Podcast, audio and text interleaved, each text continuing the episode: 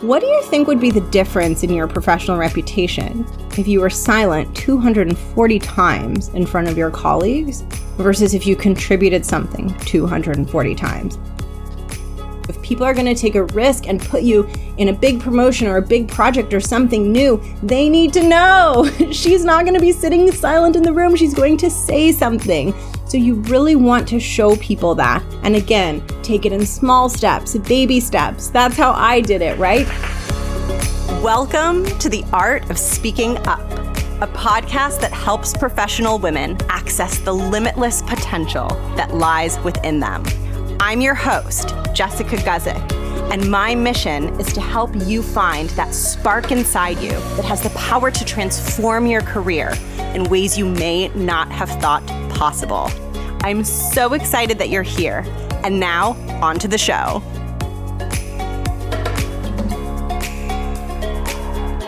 Welcome to the show. Thank you for listening. It is wonderful to meet you. If you're new here, Welcome. I'm Jess. I'm the host of this podcast. I used to have a career in the corporate space. I did strategy work. I worked at really big brands and big companies and had a lot of success in my corporate career. And now I am a full time host and creator on this podcast and a coach for women in the nine to five space. And all of the work that I do is focused on helping women build confidence, find a powerful voice at work, and rise up and get promoted because that makes me happy. When women are moving up, I always have a really big smile on my face and it makes me feel really good. There's just something about it that gets me going. And today's episode is part of a three part series that I'm doing. And if you've listened to part one, you know the spoiler and you know that this series is about the single most important thing for your career, which is your professional reputation. And in part one, I walked you through the basics of what your professional reputation is and why it matters so much. Because I know for me personally, if I understand why something is important and why something matters, it makes me feel much more motivated to actually invest in and focus on that thing. So I created part one so you understand why this is so important. And in parts two and three, I am breaking down what comprises your professional reputation and what options you have for getting in the driver's seat when it comes to building your professional reputation. Of course, people around you will probably see that you're really talented and that you're really good at what you do. But I don't want you to develop your reputation, your professional reputation by accident. I don't want you to have it developing on autopilot. I want you to be very intentional about what you want your professional reputation to be so that you can practice showing up as that version of you and so you can take the actions that are going to help you build the professional reputation that you want. Because the more powerful and the more robust your professional reputation is, the more you're going to be able to land roles and promotions and move up faster. Your reputation is the single most important driver of your growth into higher roles and you will find that the higher the roles get, the more the reputation matters. It grows in importance over time and it's something that you build and cultivate over time. And it is never, ever too soon in your career to start focusing on it and building it. I am so excited to dive in. I just get really excited about this because it's one of those things that I wish I had thought about sooner. And it's also one of those things where your mindset can really get in the way. If you're lacking confidence and you doubt yourself a lot, it makes you want to hide. And hiding is not conducive to building a powerful reputation. And of course, it makes sense to hide when you're scared, and there's no judgment on that. But it's really also helpful to understand what you're sacrificing when you are hiding. And also, more importantly, for you to understand that just because you feel scared and sometimes you want to hide doesn't mean you can't also draw on an inner strength and an inner badass and an inner warrior who's like, I'm terrified and I like hiding and building a professional reputation sounds scary to me, but bitch, I'm going to do it anyway, right? Like that option is available to you. And that is why I do this show because I wanted to be the voice of the person who is super anxious and lacked confidence and was really scared in my career and felt really awful a lot of the time and still did the things, like still did the scary things and went for the big roles and pushed forward in my career and built my reputation. I want you to know that you can feel like a mess and still do really well and still follow all of the things that I tell you to do on this podcast. That's what I did. And that's what I want for you, right? I want to be the example of the really messy person. Like, I want to be the example of the Hot Mess Express who still had success. oh gosh, that rhymes. Hot Mess Express who still had success. So, anyway, the reason that I'm telling you this is because often when you have a mindset issue or a confidence issue, you will tune out certain information or you will hear certain advice and it'll automatically like bounce out of your brain because you're thinking, well, I can't do this. I can't follow this advice because XYZ, because I'm different than other people, because I'm more insecure than other people, because my imposter syndrome is bigger and more real than other people's. And I just want you to be onto that. And I just want you to be aware of that because following that thinking is what's going to keep you stuck. And when you learn to stop following that thinking, that is when you have, you start having like this really big shift and change. And that's when things just start pivoting in your life and in your career in the biggest, most massive way. It's the transformation that I've been through. It's the transformation that I walk so many of my one-on-one clients through is learning that so much of what you think about yourself and so much of the negativity and the limitation is subjective and it doesn't have to control and rule your life. And I feel so strongly about that message. And that's why I'm going on a rant about it. But back to the topic at hand your professional reputation. No matter where your confidence is, no matter how you feel about yourself, no matter how much self doubt you have, this episode is for you. This advice is for you. I don't think there's anyone out there, not even you, who is quote unquote too broken or too messed up or too shy to put this into practice. I believe in you. Of course, I can't believe in you for you. You also have to believe in you. But I want you to stay open as you listen to this and open yourself up to the possibility that however you are right now is enough for you to take these baby steps to build a powerful reputation. So let's dive in together. I am also really excited to share with you that as part of this episode, I created a workbook. Because professional reputation is so important and because listening to these episodes won't do much for you unless you take action. I wanted you to have the key action items distilled down from this episode series so that you could get really, really clear on your exact next steps that you are going to take at work to get in the driver's seat and drive this professional reputation to where you want it to go. You can get the workbook in the show notes down below. And as I'm talking through the topics on this episode, it's going to kind of make the workbook make more sense. So my intention is that you listen to these episodes and then you go through the workbook because everything that I'm sharing here is context for the workbook. But the workbook is going to help you take all of this. You'll have it in a visual place where you can actually work through it and take everything I'm sharing and digest it into a simple, clear plan that you can start implementing at work today and the workbook. I made it short and sweet. It will take you about 15 to 20 minutes to fill out and you will have a clear focus and you'll be able to take all of this information, implement it at work and begin laying those foundational building blocks for your reputation, which makes me so excited. The workbook is in the show notes, or you can go to jessguzikcoaching.com slash professional reputation. That is where you'll find the sign up page for it. And now let's dive in. Oh my God, I feel like there's so much lead up. And then whenever I do all this lead in and I take so long to like get to the main juice of the episode, I'm always thinking like, oh man, the pressure's on, right? I better deliver. So we'll see if I'm able to. Hopefully I can. I want to give you a quick overview of what I'm talking about in part two and then what I'm going to be talking about in part three of this series. Your professional reputation is made up of two things, two axes.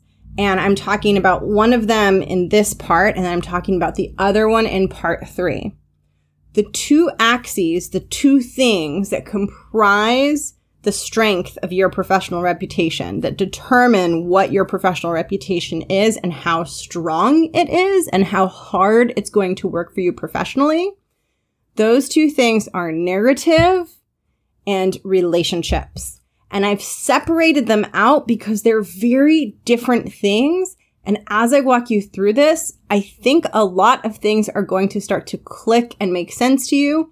Things that took some time to click and make sense to me. But once I really understood and internalized, my career got so much easier. And I was thinking, why aren't we telling this to people? Why aren't we sharing this information to more people?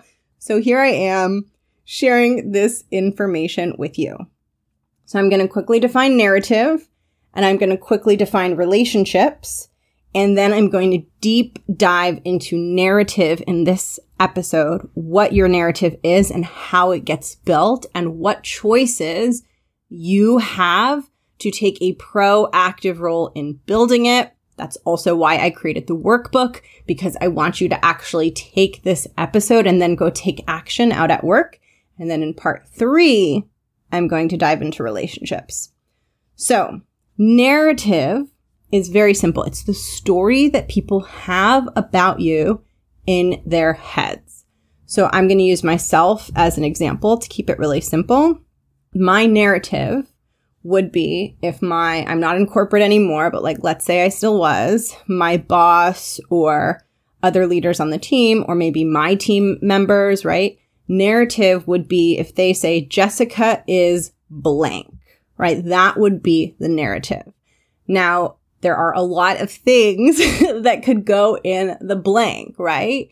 Jessica is creative. Jessica is a strategist. Jessica is an anxious person a lot of the time, right? Like so many things can go in the blank. But what you'll find and what I advise you to do and how I advise you to think about this is as your professional reputation gets built and cultivated, it's going to start to circle around just two or three big key themes. So using myself as an example, there are many things that I was good at in my job. I could probably make a long list of things that I was good at in my job, but my professional reputation was mostly centered around my soft skills, my people collaboration skills. And well, there were three parts. There were my soft skills and my people skills. There were my communication skills. And then there was my problem solving and strategic thinking. Those were the three big things that I was distinguished for. And I would say actually, I was more distinguished for the collaboration and being able to work with people and for my communication skills more so than my strategy skills, which was literally the core of my job. I was a strategist and I had major success in my career, not by having people think about me as a really good strategist. And I really want you to hear this because this is so important. I didn't have success with a reputation that was Jessica is really good at strategy, which was the core thing that I did in my job. I built my professional success on Jessica is an excellent collaborator and an excellent communicator. And I really want you to think about this because I think so often we get really tripped up thinking that we have to be really good at everything and thinking that we have to have the most amazing technical skills and all of this stuff. And of course, our skills in our job matter. But what I really want you to understand is that you get to build your professional reputation off of the things that are your natural superpowers, right?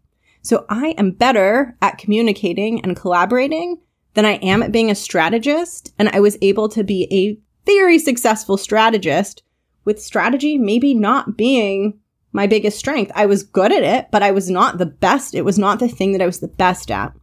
And this is such a beautiful thing because I think that we think that we need to be the best and good at everything. And I think this creates a breeding ground, like a fertilizer for imposter syndrome because no one's good at everything. We all, you know, we're like a bell curve, right? we have a few things that we're really bad at at the early end of the bell curve. And then in the middle of the bell curve, there's a bunch of stuff that we're like decent at. And then at the high end of the bell curve, there are one or two things that we're really, really good at. And I don't want you to worry about any part of the bell curve except the far end, the things that you're really, really good at.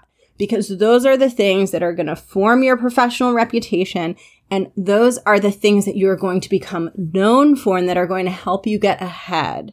And as you get into higher management positions and as you get promoted, what you will find is that you don't need to have the sharpest, sharpest technical skills unless you're in a very technical field and you need to like get really hands on with your people and guide them in their technical expertise.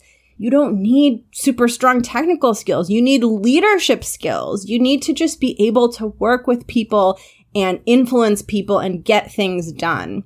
And so if there are parts of your job that you feel like are harder for you or not your strength, I just want to invite you to consider the possibility that that might not actually matter and that you might be thinking about your career path and the skills that you need in this really rigid, limited way. And I want to open up your mind to the idea that you just need one or two things that you know you can smash it out of the park every time on. And the rest can just be the middle of the bell curve you can just be like pretty good at all of the other things. That's fine. And you can have some things that you suck at. I certainly did. And all of this is okay. All of it harmonizes together. It's really not a problem. And I wish someone had told me that sooner because I was convinced that it was a problem. I can even feel my brain like old thought patterns fighting back as I share this with you. I can feel my brain going like, no, it's totally a problem. You have to be good at everything. But I know that isn't true. I know that that's not how I built my career.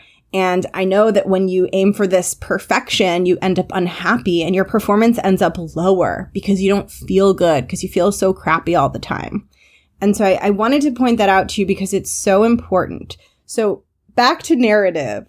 Narrative is the story that people have around you in their minds. So a big part of the narrative of my professional reputation is Jessica has really good communication skills and Jessica is a really good collaborator. And I find it so interesting that neither of those things were really about the core of my job responsibilities. Fascinating, right? The second piece, relationships, which I'm going to go into in part three, is the interpersonal relationship you have with the people around you. And I'm going to save that for part three so I can focus solely on narrative. So here's what I want you to think about with narrative. And this also applies to relationships too. And this also applies to promotions. The thing I'm about to share with you literally applies to everything that I talk about on the show. But when it comes to narrative, I'm laughing so much because I'm like, oh my God, this is true about everything I share. And I'm having a light bulb moment that this is so freaking important. But when it comes to professional narrative, there are two ways it can get built passive and active this is you guys i feel like i'm redoing the exact promotion episode. I'm this is really weird and trippy but i feel like i'm redoing episode 147 where i explained to you with getting a promotion you could be passive and you can wait for the promotion or you could be active and you can actually take steps to make the promotion come to you faster. Your professional reputation is exactly the same. You can be passive and you can just show up and do your work and your professional reputation will form, right? Regardless of whether you're thinking about it or not, your professional reputation exists and it's being shaped and it's forming and evolving every single day. Or you can be active. This is really important. When you become active around your professional reputation, not only do you begin to consciously decide what you want that reputation to be, what you want to be known for, how you want people to think about you, but you also begin to take steps, to take brave action, to take scary action, to take new action in your day to day job to help you cultivate the reputation that you desire. So going from passive to active with your professional reputation is a shift from letting it form however it's going to form to deciding what you want that reputation to be and then taking action specifically to build the reputation that you want to have. And I went into this heavily in part one, so I won't go into this too much again here, but I want you to think of your reputation as the nourishment, the fertilizer for your growth. The richer the fertilizer, the faster the plant is going to grow. If the plant is in a really dry, sandy soil that doesn't have lots of good plant nutrients in it, the plant is going to take longer to go. But when you have this beautiful fertilizer, the plant's going to grow faster. Your reputation is the same. Okay, I just had a thought come to mind, but I'm not going to share because it's not it's not appropriate. but like you can think of reputation Okay, fine. I'll just share it. I was going to say it's like the lube, right? It's like the lube of your professional growth. I, you know, I don't, I don't share those kinds of things on this show because it like, it's a, it's a show about work, right? Like, like hashtag weird. but that's what came to mind. And in the spirit of transparency, that's what I was just thinking just then. But anyway, let's just go with fertilizer because simple, right? But it, it helps the growth happen faster. And it's not that the plant can't grow without the fertilizer, but it's that the fertilizer is going to help the plant grow faster. And the same is true for your professional reputation. But I will say that as you get more senior in your career, you cannot grow without it. Like you have to have it there. You need that fertilizer. And so that's why it is so worth the investment to decide what you want your professional reputation to be and then to take steps to build it. Now, your reputation, your professional reputation gets built, the narrative, the story of how people think about you. So Jessica is blank. That story gets built in four different ways. And I'm going to walk you through all four of them. And what I want to point out is that for the four ways that your professional reputation gets built, I call them forums. These are the four forums where your professional reputation gets built. And for three out of the four of these, you are 100% in control. So I'm going to walk you through each one, and this is all going to start to make sense. So let's start with number one. The narrative of your professional reputation, one place where it gets formed, and this is the most obvious one, is your work product.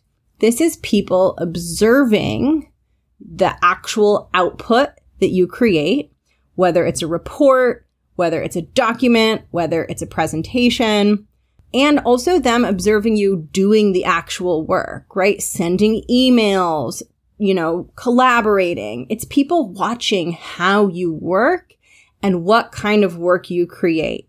Your work is inevitably going to be imprinted with your strengths and weaknesses. So all of the things that you're good at, all of the things, you know, all the things on the bell curve for you are going to be funneled into your work product. So when people see your work product, it's like they're seeing a mirror, a reflection of that bell curve, and they're going to start to build those ideas into your narrative.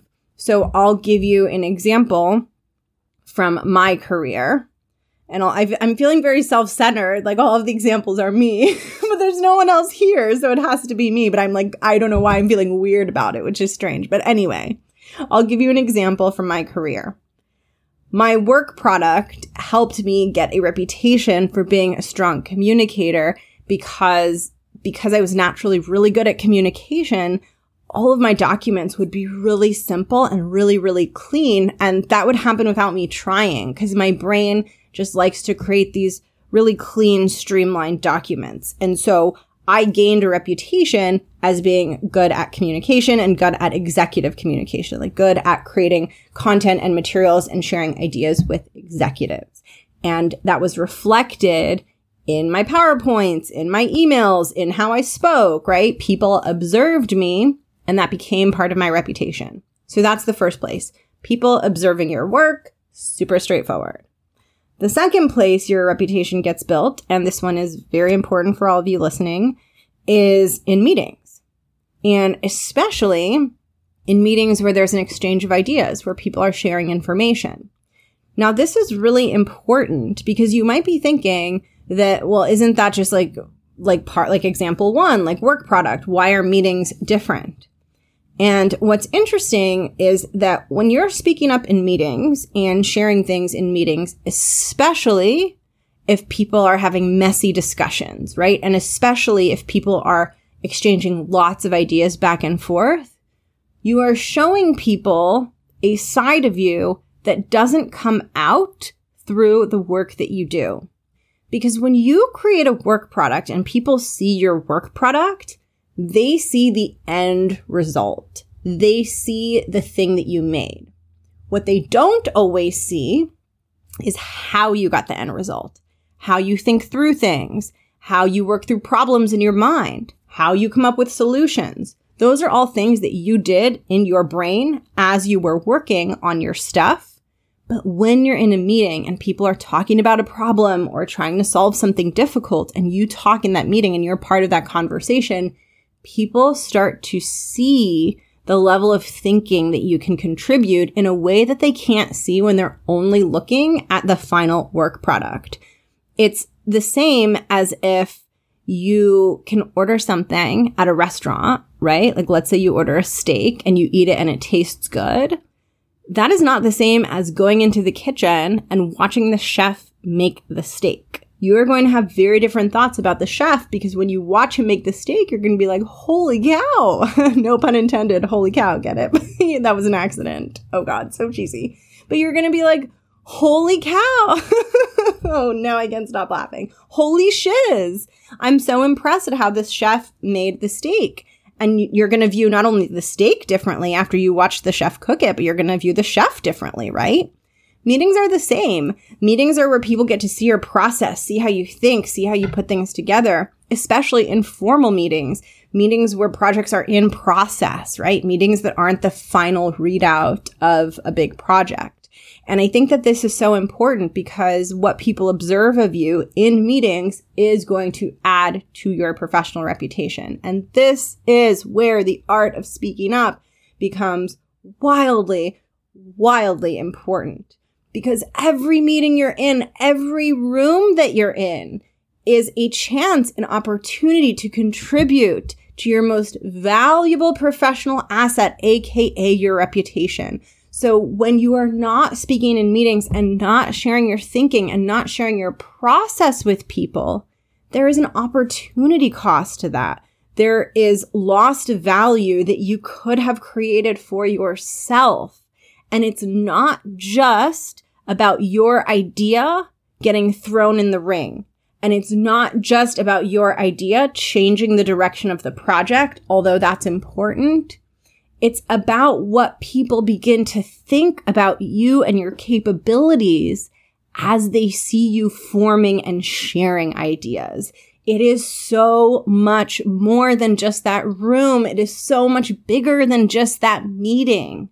That room and that meeting is representative of your entire set of capabilities. And that room and that meeting is where people are going to get to see a side of it, a glimpse of it an angle of it that they don't get to see otherwise. And that's why it is so, so, so important to get comfortable being part of a conversation because part of the reason you get a management role, you get a leadership role, you get an executive role, leaders, executives, they are paid for their brains and their problem solving. They're not making lots of outputs, right? Like the CEO of your company is not pumping out documents. The CEO of your company is in rooms using their thinking to help move things forward. And so if you want to be a leader and you want to practice that skill and show people that you have that skill, you've got to begin to act as a leader and act as an executive and view your brain as the most important asset in a meeting room and one that you are expected to use and share with everyone around you. This is so wildly important. And I know that this can feel scary. It took me a really long time to get comfortable contributing in meetings. And I really understand that it can feel hard. And so I encourage you to do it in tiny steps. And I'm sure I'll do tons more episodes on, on that. But I, I want you to understand the connection between your experience in a meeting room and your professional reputation, and then the connection between your professional reputation and the future of your career. And every single meeting that you're in is building to that. the way that you can think about this, and this is something that I will often share as a perspective in my one on one work, is I want you to think not about the meetings that you're in this week. I want you to think about a year's worth of meetings. There are 52 weeks in a year. And I want you to imagine that if you have one meeting per day, which you probably have more than that, right? But let's say that's 20 meetings in a month. 20 times 12, 240. I mean, obviously holidays and whatever, but just go with it. 240 meetings in a year.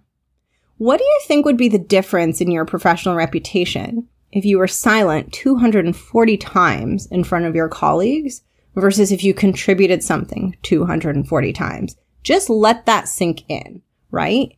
This doesn't mean that you need to go from not speaking up to being the, loudest person in the room, but it does mean that the sooner you can get yourself on that journey and the sooner your voice can emerge, the faster you can build a very powerful reputation. And with 240 meetings, you don't have to share the smartest thing every single time, right? It, sometimes it's just about visibility you speaking so people remembering, oh, she's in the room, she's in the meeting, she's on the project, right? Even just the act of you speaking, even if your idea is like kind of blah, like even if it's like a B level idea, it's still better for your reputation than not contributing anything at all.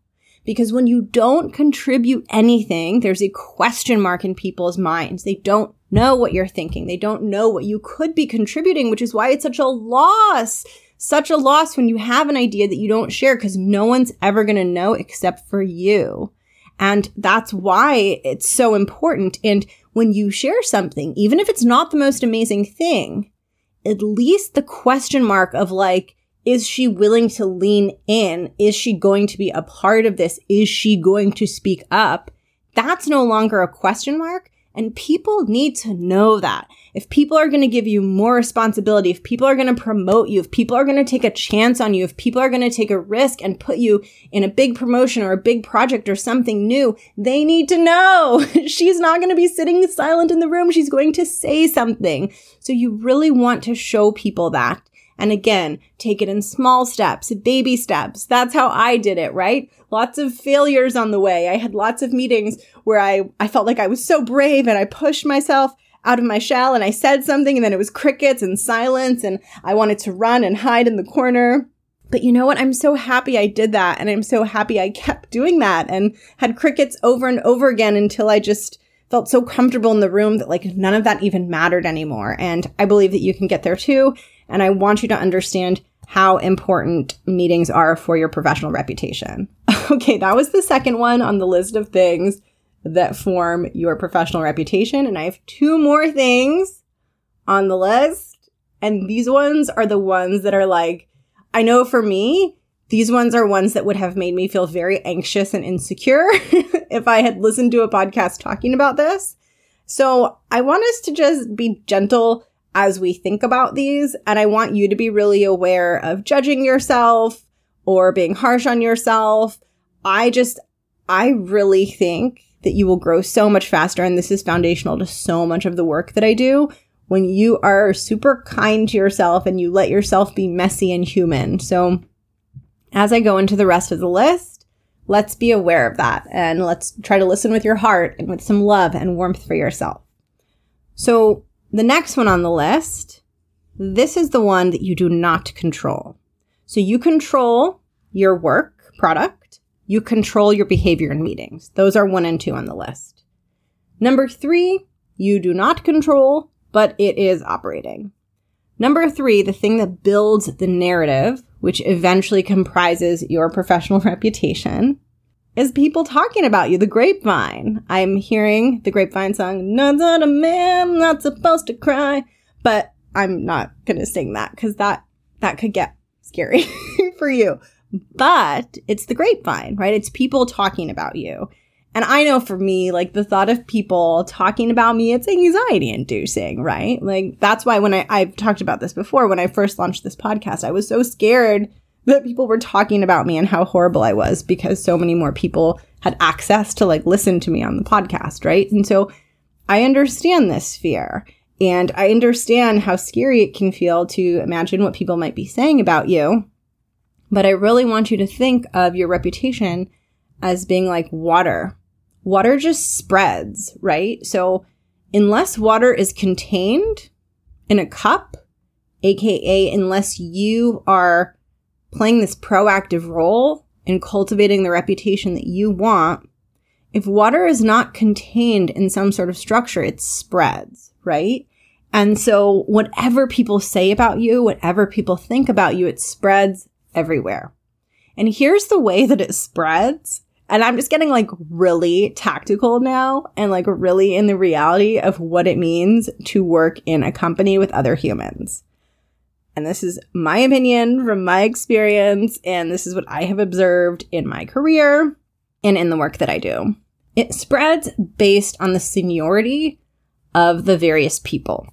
So, for example, I might not have the same reputation spreading among my boss and my boss's peers as the reputation about me that is spreading among my team who report into me and the reputation that's spreading among all of my exact peers also might be different, right?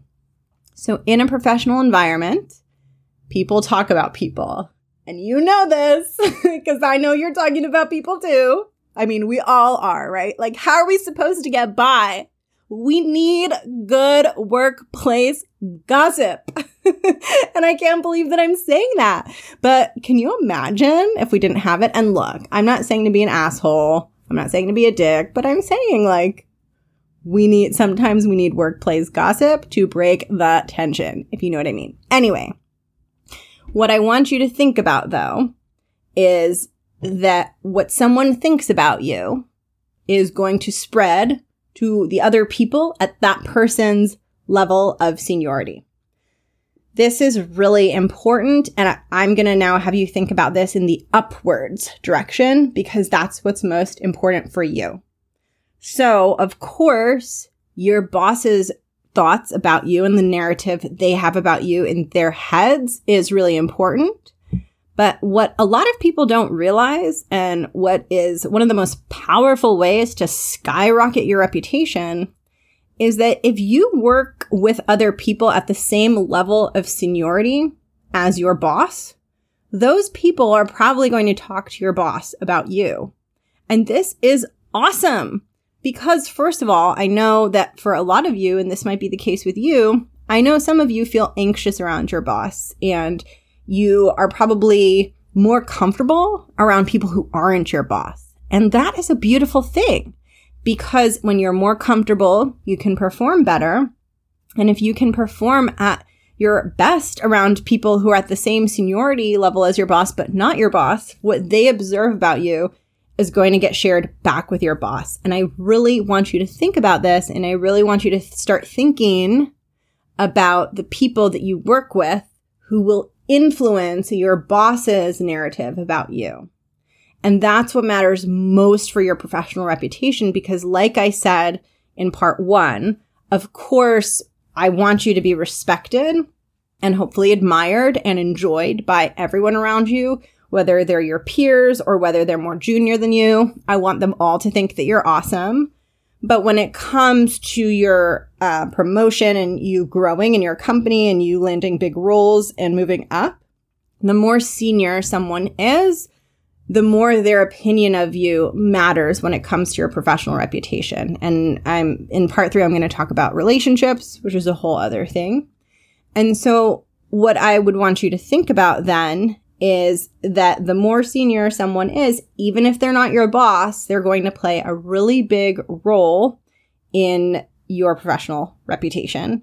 However, you cannot control directly what people are saying to each other about you, right? Like that. And I know like what a, what a horrifying thought, right? Like I, as I was writing the outline for this episode, I felt horrified by that. Like for some reason, it was so confronting for me to think about that idea.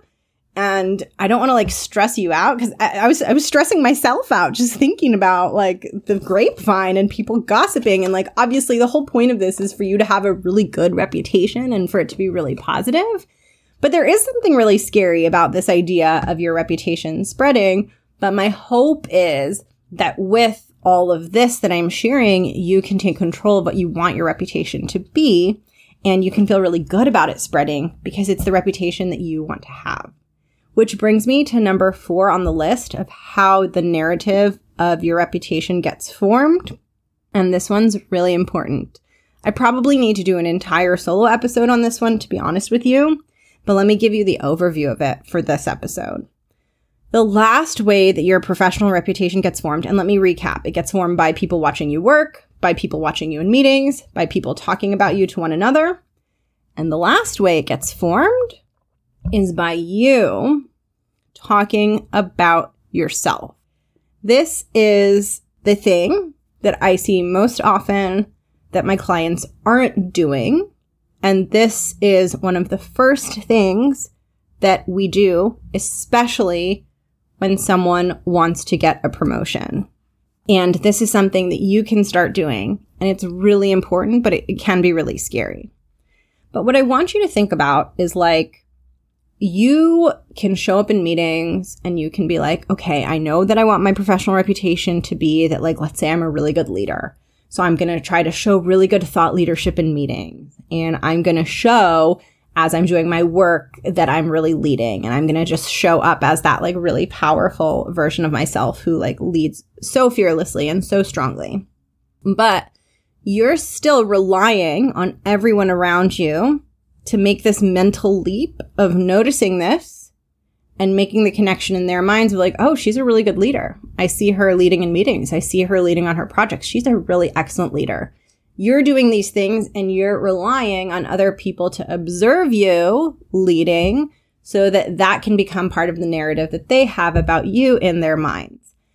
And it will. When you start amping up your behavior at work, you start amping things up, people will hands down, they will notice, you will get feedback, people will probably compliment you, it'll feel great, and you will start to get rewarded for it. Like hands down, people will notice. However, if you want to close the gap and not have them having to make this big leap on their own in their minds and not rely on them to be seeing everything you're doing and be thinking about you in exactly the way that you want them to think about you.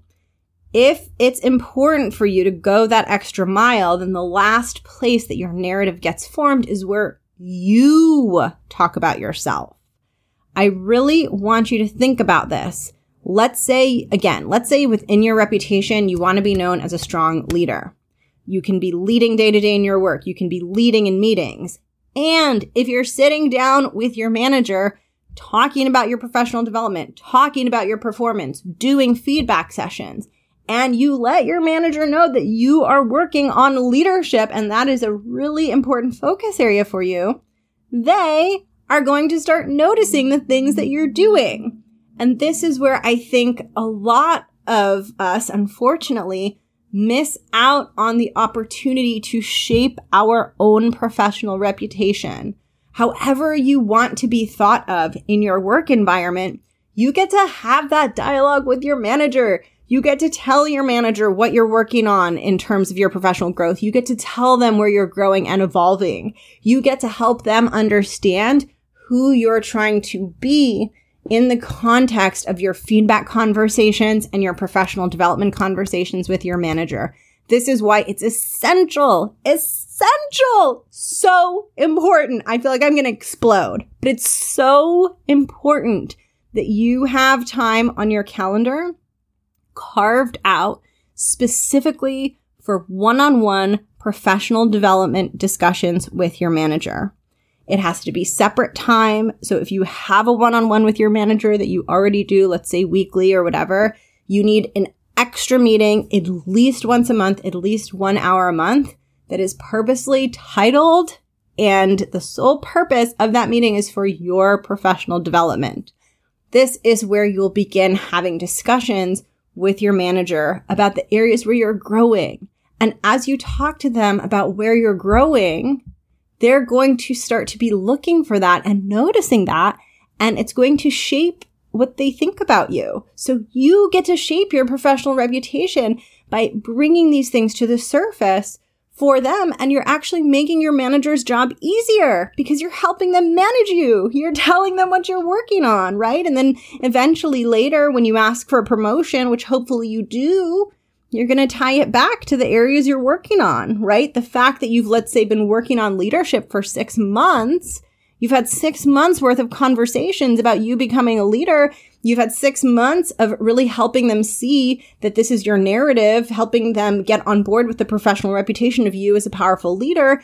Then at the end of the six months, if leadership is something that's required for you to land in that promotion, that promotion is going to be yours, right? And so it all fits together. And I really hope you can start to step back and see the links between your promotion and your professional reputation and the conversations you have with your manager and the work that you do day to day and your presence in meetings. It is all connected. And the beautiful thing about this is you get to decide what you want your professional reputation to be. And then you get to decide three out of the four things on this list you control.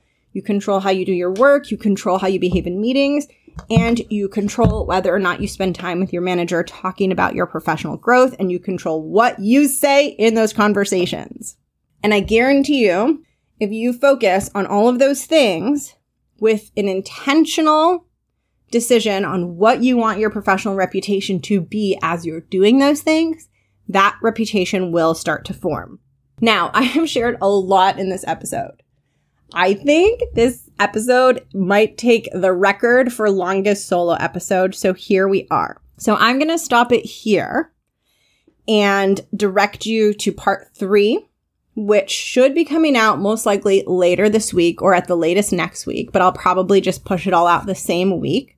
So part three, I'm going to talk about relationships. They also matter so much. I'll probably be, probably like be freaking out and waving my hands the way that I was for this episode. And I want to direct you to the workbook, which is linked in the show notes. The workbook is going to walk you through number one, deciding what you want your professional reputation to be. Number two, surfacing some of the fears that are getting in the way of you really showing up and cultivating that professional reputation. Number three, helping you go through the list of things that I shared, the things that you're in control of, and helping you choose one focus to take action on to build your professional reputation faster. And lastly, the last part of the workbook will make more sense after you hear part three of this series but the last part of the workbook is helping you focus on cultivating relationships because relationships are the second ingredient.